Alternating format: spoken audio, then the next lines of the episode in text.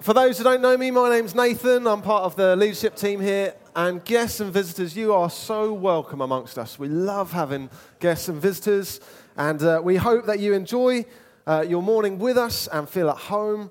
And um, this morning, uh, as a church, we love the Bible and we love reading God's word. It's God's word for us. And so we love to spend time reading it, digging into it, understanding it, because it gives us pointers for who God is. It reveals who God is and it reveals actually God's plan for us and his plan for our lives, both as individuals and the world that he's created. Over the last years, decades, we've been going through a book in the Bible uh, called Galatians. Uh, it's been brilliant. I am personally, I'm loving it. I hope you are too. I hope you're enjoying actually going into a book in real depth. That we're not trying to rush over anything, but we're trying to take it for what it is and go bit by bit, uh, little by little. And this is a book called Galatians, or a letter called Galatians. Uh, Paul is writing to the churches in Galatia because he cares passionately about them. He oversees them as churches and he loves them dearly. And so he's writing this letter to encourage them and to build them up.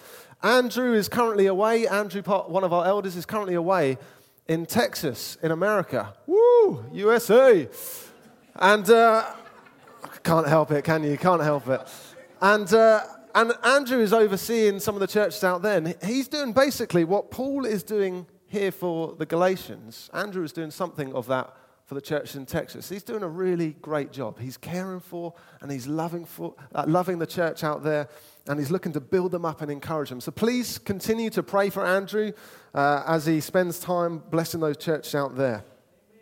Amen. Amen. We're going to be looking at a few verses at the end of Galatians 3 uh, this morning, and um, which we did briefly go into Galatians 4 last week, briefly, and we're back in the end of 3 I think we're back in four again next week. So it's all right. We are moving forward gradually. Identity is a word that is branded around a lot today, whether it's your job or your gender or sexuality or your family. We can find ourselves looking for identity in so many different areas, so many different things, and so many different people. And it's hard to find out, well, what actually is our identity? Who are we? And what are we made for? And this morning I want to look at what it means to have our identity in Christ. What does it mean to be in Christ? Because if we truly understand what it means to be in Christ as believers, we will have a greater assurance of who we are and what we're made for. So if you've got a Bible, let's turn to Galatians chapter 3. And it should hopefully come up on the screen as well. Galatians 3, verses 23 to 29. Before the coming of this faith, we were held in custody under the law, locked up until the faith that was to come would be revealed. So the law was our guardian until Christ came, that we might be justified by faith. Now that this faith has come, we are no longer under a guardian. So in Christ Jesus, you are all children of God through faith, for all of you who were baptized into Christ have clothed yourselves with Christ. Just hold that, sorry, Joe, for one moment again. I'm just going to read those two verses again at the bottom there. So, in Christ Jesus, you are all children of God through faith. For all of you who were baptized into Christ have clothed yourselves with Christ. Thank you. There is neither Jew nor Gentile, neither, neither slave nor free, nor is there male and female, for you all are one in Christ Jesus. If you belong to Christ, then you are Abraham's seed and heirs according to the promise. Let me pray. Father, we love you. And Lord, we're so glad to be here together in your presence. Thank you that you're here. Thank you that you're working. Thank you you're in our midst. That you're working in all of our hearts and you're wanting to do something fresh in us today. You're wanting to reveal fresh things about yourself. You're wanting to reveal fresh things about who we are in you. And so, Lord, I pray, would you come and speak? Lord, we love your word. And we pray, Lord God, that it would be honored today. And we pray that each of us would go away from this place knowing you deeper and enjoying you more. And so I pray that in the mighty name of Jesus. Amen. For those who don't know me well, I'm married to Juliana down here, and we have a 10 month old uh, son named Gaines.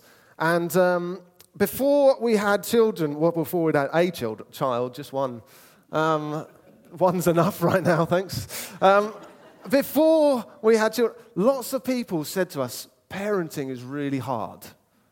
I don't know whether if your parents out there uh, and, and you were told that, but we were told lots of people, in fact, maybe some people here said to us, parenting is really hard. And you know what I found? It's really hard.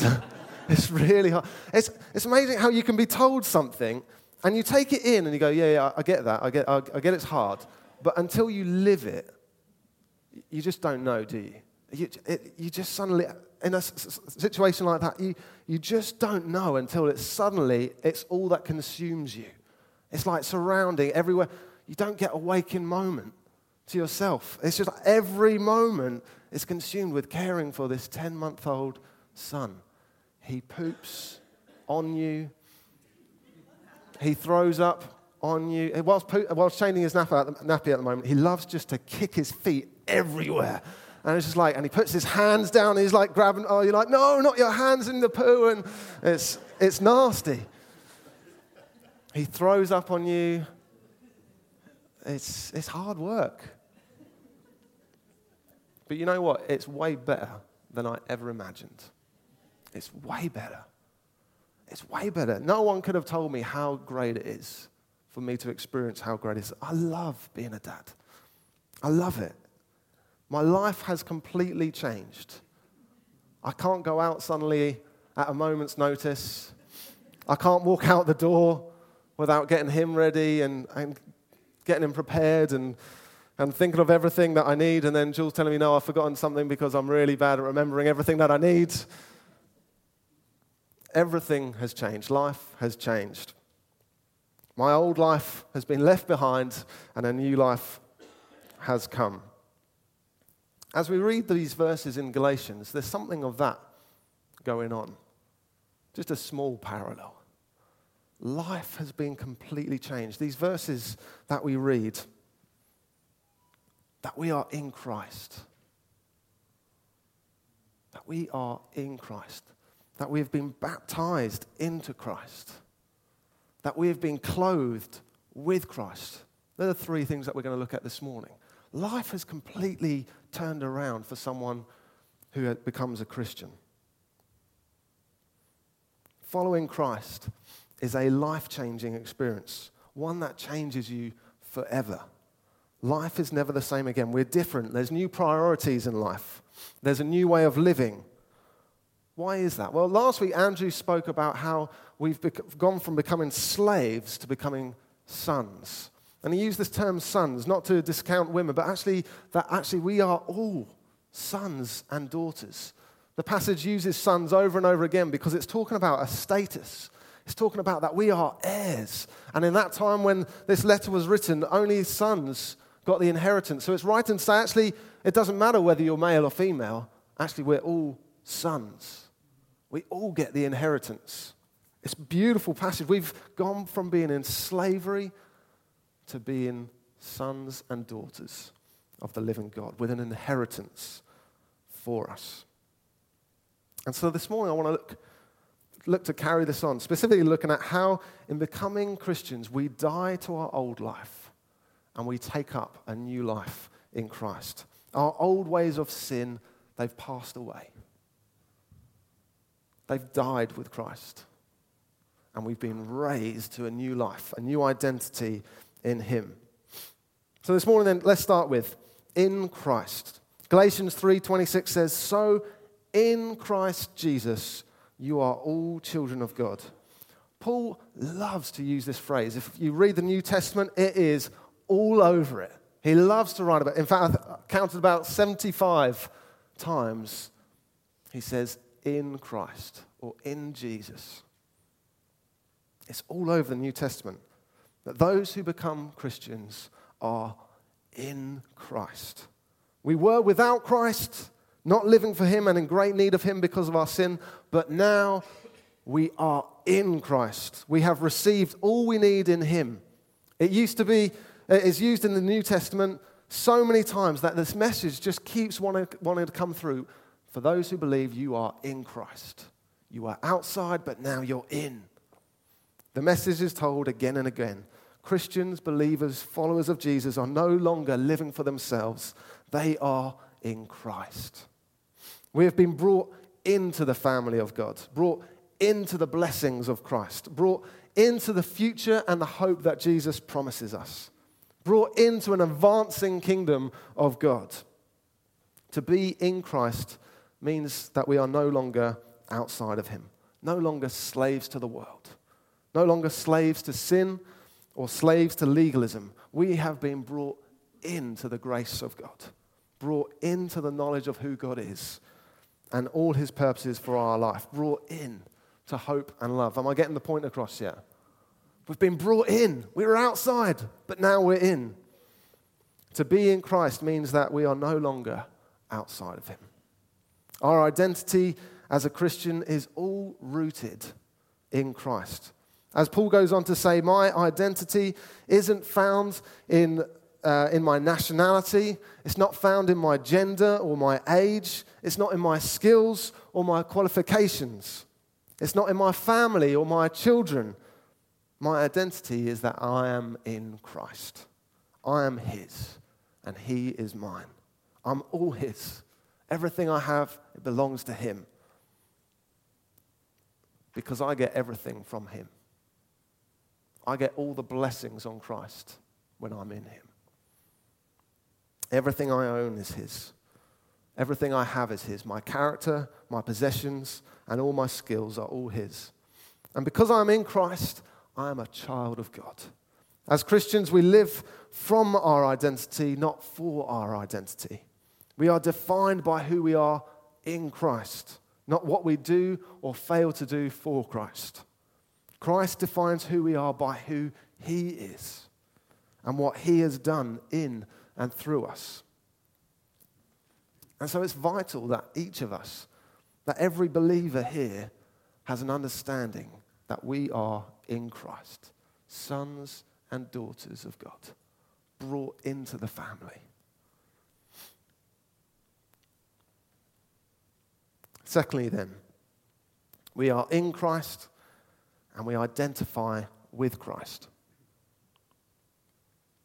Paul, in these verses, is wanting to re emphasize that those who follow Christ are brought into Christ and adopted as children of God. And he goes on to say this in verse 27 For all of you who were baptized into Christ have clothed yourself with Christ. All of you who have been baptized into Christ. Why baptism? Why baptized? Baptism is an outward sign of what has gone on in the heart of someone. Jesus said to his disciples before he ascended to the Father in Matthew 28, he said, Then Jesus came to them and said, All authority in heaven and on earth has been given to me.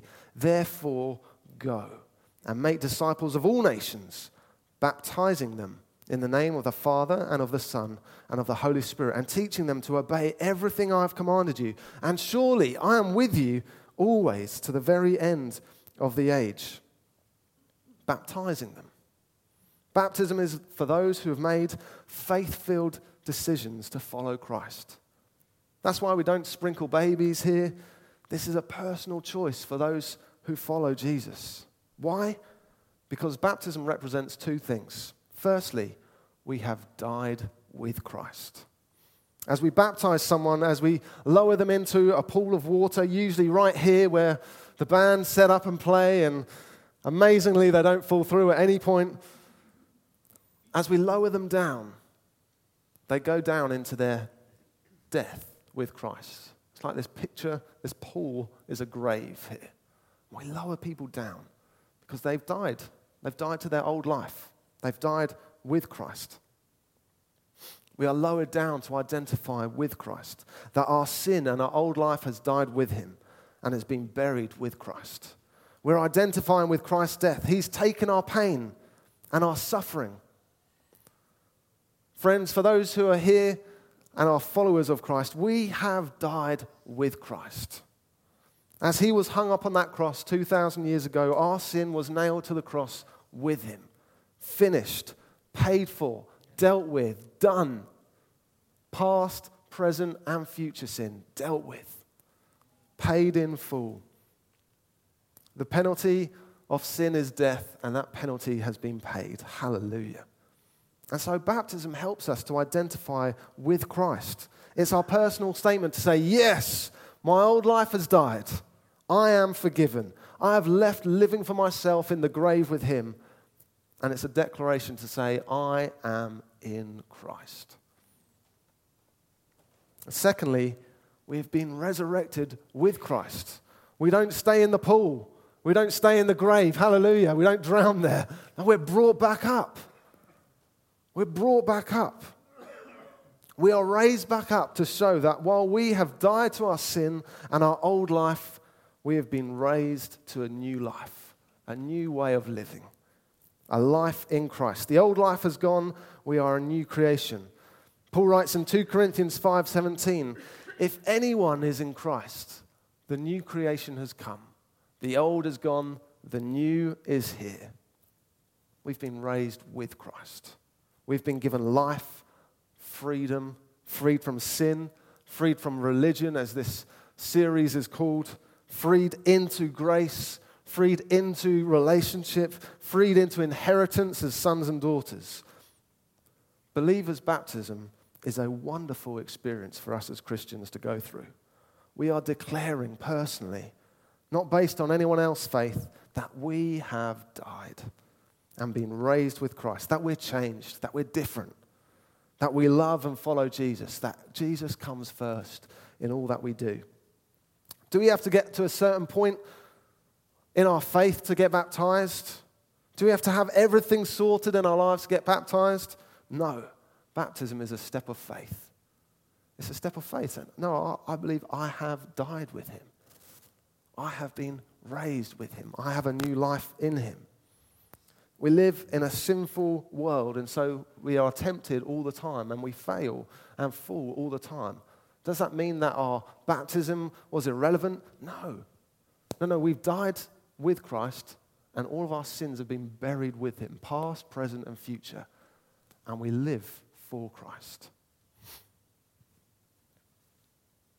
It's for all believers. What a privilege that we get to identify with Christ. That we make a declaration over our lives to say, I've died with him. I have a new life in Christ.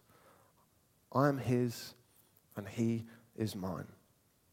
Friends, just to ensure that I'm being clear here, baptism doesn't save us. Baptism, it's, it's not like God suddenly got, okay, I, I know that I said it's not all about works and law that you have to. But now I'm suddenly putting baptism in. Actually, if you get baptized, you'll say, no, no, baptism doesn't save us. Baptism is a declaration of the work that God's already done in us. Baptism is for a life of faith. Faith filled obedience follows Christ no matter what the cost. It's a glorious, wonderful moment of a faith of faith in a believer's life. I love it when we get to baptize people here. I love it when we hear the stories of what God's done. Some people have been Christians for years, and then suddenly this revelation comes and they go, I need to get baptized. I see it in the Bible. I need to be baptized. It's like, yes, come on, great. We're celebrating with you. Others, like being a Christian just a few weeks and suddenly go, I see it in the Bible. I need to get baptized. Like, yes, come on. I love it. It's stories, stories of God's grace, stories of God's goodness, Stories of a life that has been transformed and changed, of a life that was living for themselves, living for the world, and then suddenly changed by Christ, in Christ. New life, new hope, a new creation.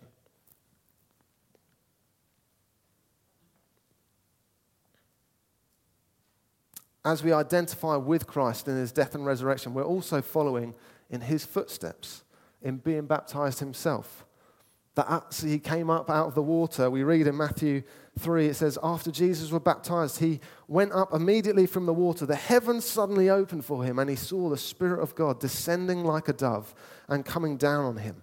And there came a voice from heaven This is my beloved Son, I take delight in him.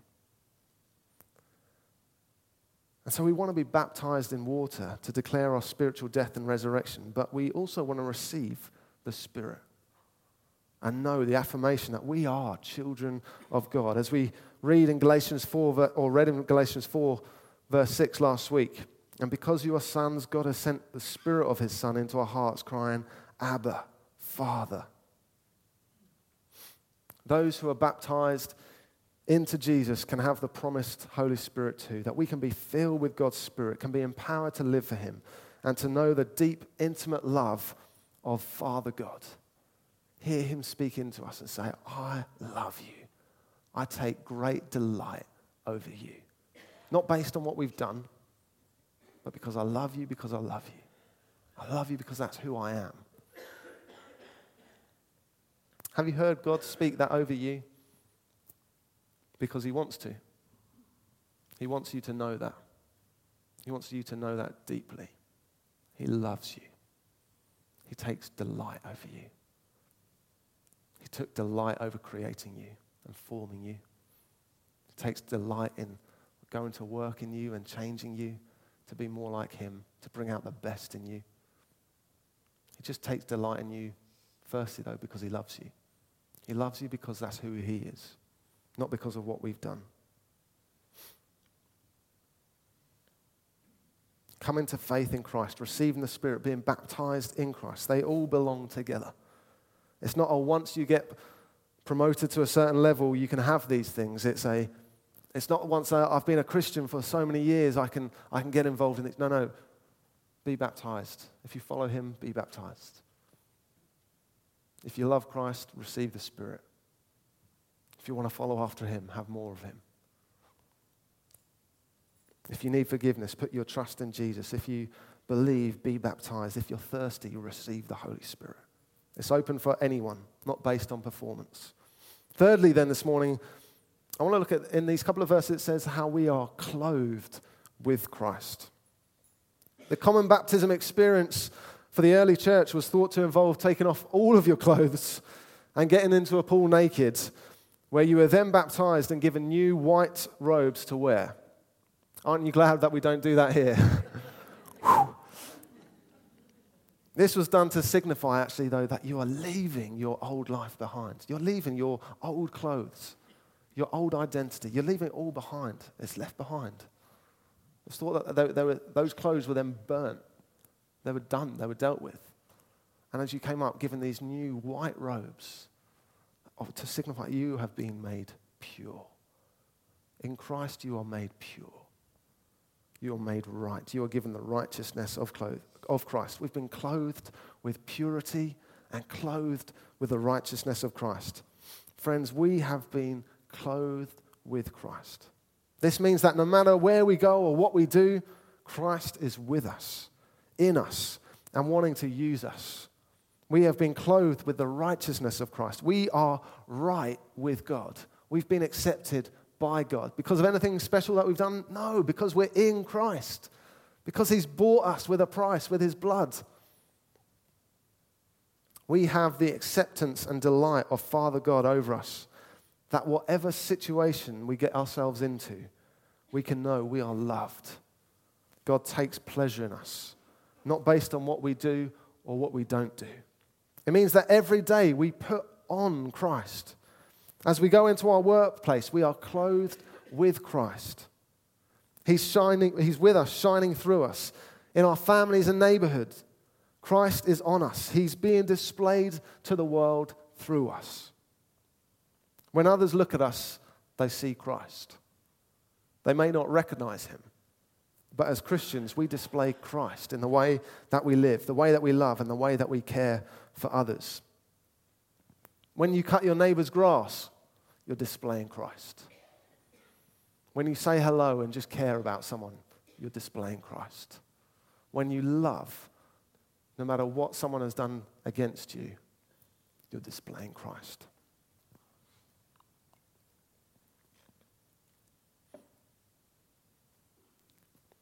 one final point about being clothed with Christ. Turn in your Bibles to Genesis chapter 3.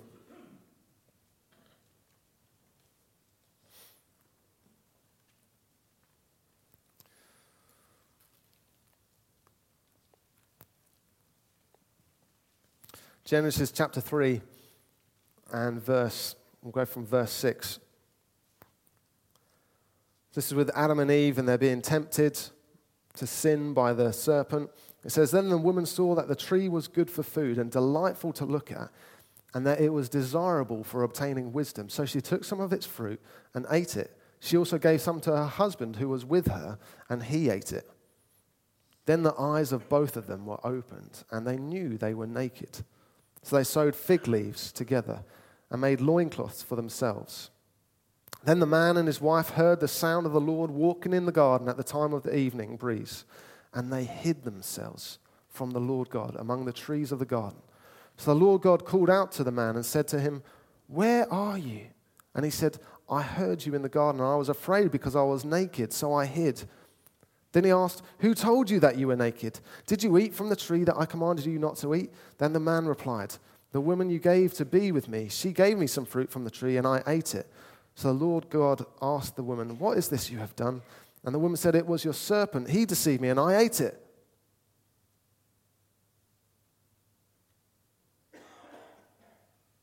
And then just skip down to verse 20.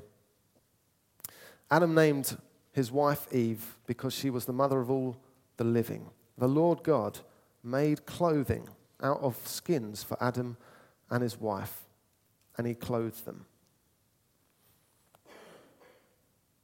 As Adam and Eve sinned and turned their backs on God and his ways, God clothed them to hide their new, newly found nakedness and shame. Clothing them was God's grace.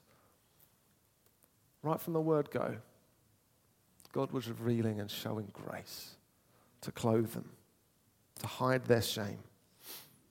Friends, God has clothed us not now in the grace of animal skin, although we are, but clothed in the grace of Jesus. Not an animal killed to cover our shame and our guilt, but sin, uh, sorry, but and sin, but God Himself, Jesus, dying in our place. He took our shame. He took our guilt. He was hung on a cross naked for us. We switched it over. He was exposed. He took it all. He took all the shame. And we received the grace of God. Where God covered the nakedness and shame of Adam and Eve, Jesus took it upon himself. We have been clothed with God's grace in Christ. We are baptized into this living hope that the cross of Christ is sufficient for our salvation, our hope, our inheritance, our future of eternity with God, exploring a perfect new heaven and new earth. Just in conclusion, then, this morning, for those who are believers and followers of Jesus this morning, I want to just give you three conclusions. Firstly, one, you are in Christ, you are hidden in Him. He's our identity. He is who and what we're living for. We've been freed from slavery to live in the grace of God, to know relationship with our loving God. We are in Christ. Secondly, we are called to identify with Christ, to leave our old lives behind and live by faith as a new creation, to be baptized in water and to know the filling of the Holy Spirit, that we might know intimacy with God and know our Heavenly Father's delight over us. Thirdly, we are clothed with Christ, clothed with righteousness, clothed with God's grace. We reveal Jesus to the world around us because we're clothed with Him. We're going to respond this morning, or I'm going to encourage us to respond this morning in a number of different ways. And uh, it's up to you, really, how you respond.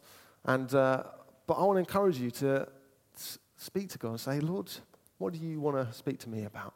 What do you want to show through your word this morning? The first, though, way I want to encourage us to respond is this. We are each given a new identity when we become Christians, and each of us can easily slip into old habits and old ways of doing things. We, we, we look back at our old life. I might look back at my old life and go, oh, wasn't it great when I could go out out in the evening with not a worry in the world. When Gaines wasn't around, wasn't it great? Actually, we slip into and think, wasn't that better? But no, no, life is better. Life is better. Christ has won us. He's won us. He's brought us out of slavery into freedom. And you might just need to remind yourself of who we are in Christ, of who you are, of who I am in Christ. And so this morning I've got a sheet here, which I've got a whole pile of them down here, which are who I am in Christ declarations. And I keep this in a notebook that I've got at home. And uh, I can't even remember how many there are. There's around 100 or so declarations of who we are in Christ, all with Bible verses linked to them. There's enough for everyone down here, so you can come and take one of them. You might want to just take one this morning and, and just start reading through, going, I need to remind myself who I am in Christ. I've forgotten who I am. I need to remember who I am. That's maybe one response. The second is this maybe you're a Christian here this morning and you're not yet baptized, but today you feel the Holy Spirit prompting you, saying, That's for you. That's for you. That is your declaration to say who you are and what I've done in you. And if that's you, I'd just encourage you to make a decision today to say, no, I'm going to get baptized. And if, if you want to talk that through with Sean or myself, we'd be happy to talk that through with you. Or maybe there's someone in your life group or someone that you know well here that you'd want to talk that through with. Please do that. Don't leave this place without having that conversation. Thirdly, perhaps you're here this morning and you're not yet a Christian. And maybe you have been coming along for a few weeks, or maybe this is your first time, and you think, everything that has been spoken about, I want that. I want that new life in Christ. I want the old life to be done with and dealt with. I want to know forgiveness. I want to know God's grace on my life. And if that's you, I'd encourage you again come and speak to Sean or myself, or speak to the person who brought you. We'd love just to re- help pray with you and reveal God's love to you this morning. Fourthly, for all Christians here this morning, we're going to respond by taking communion.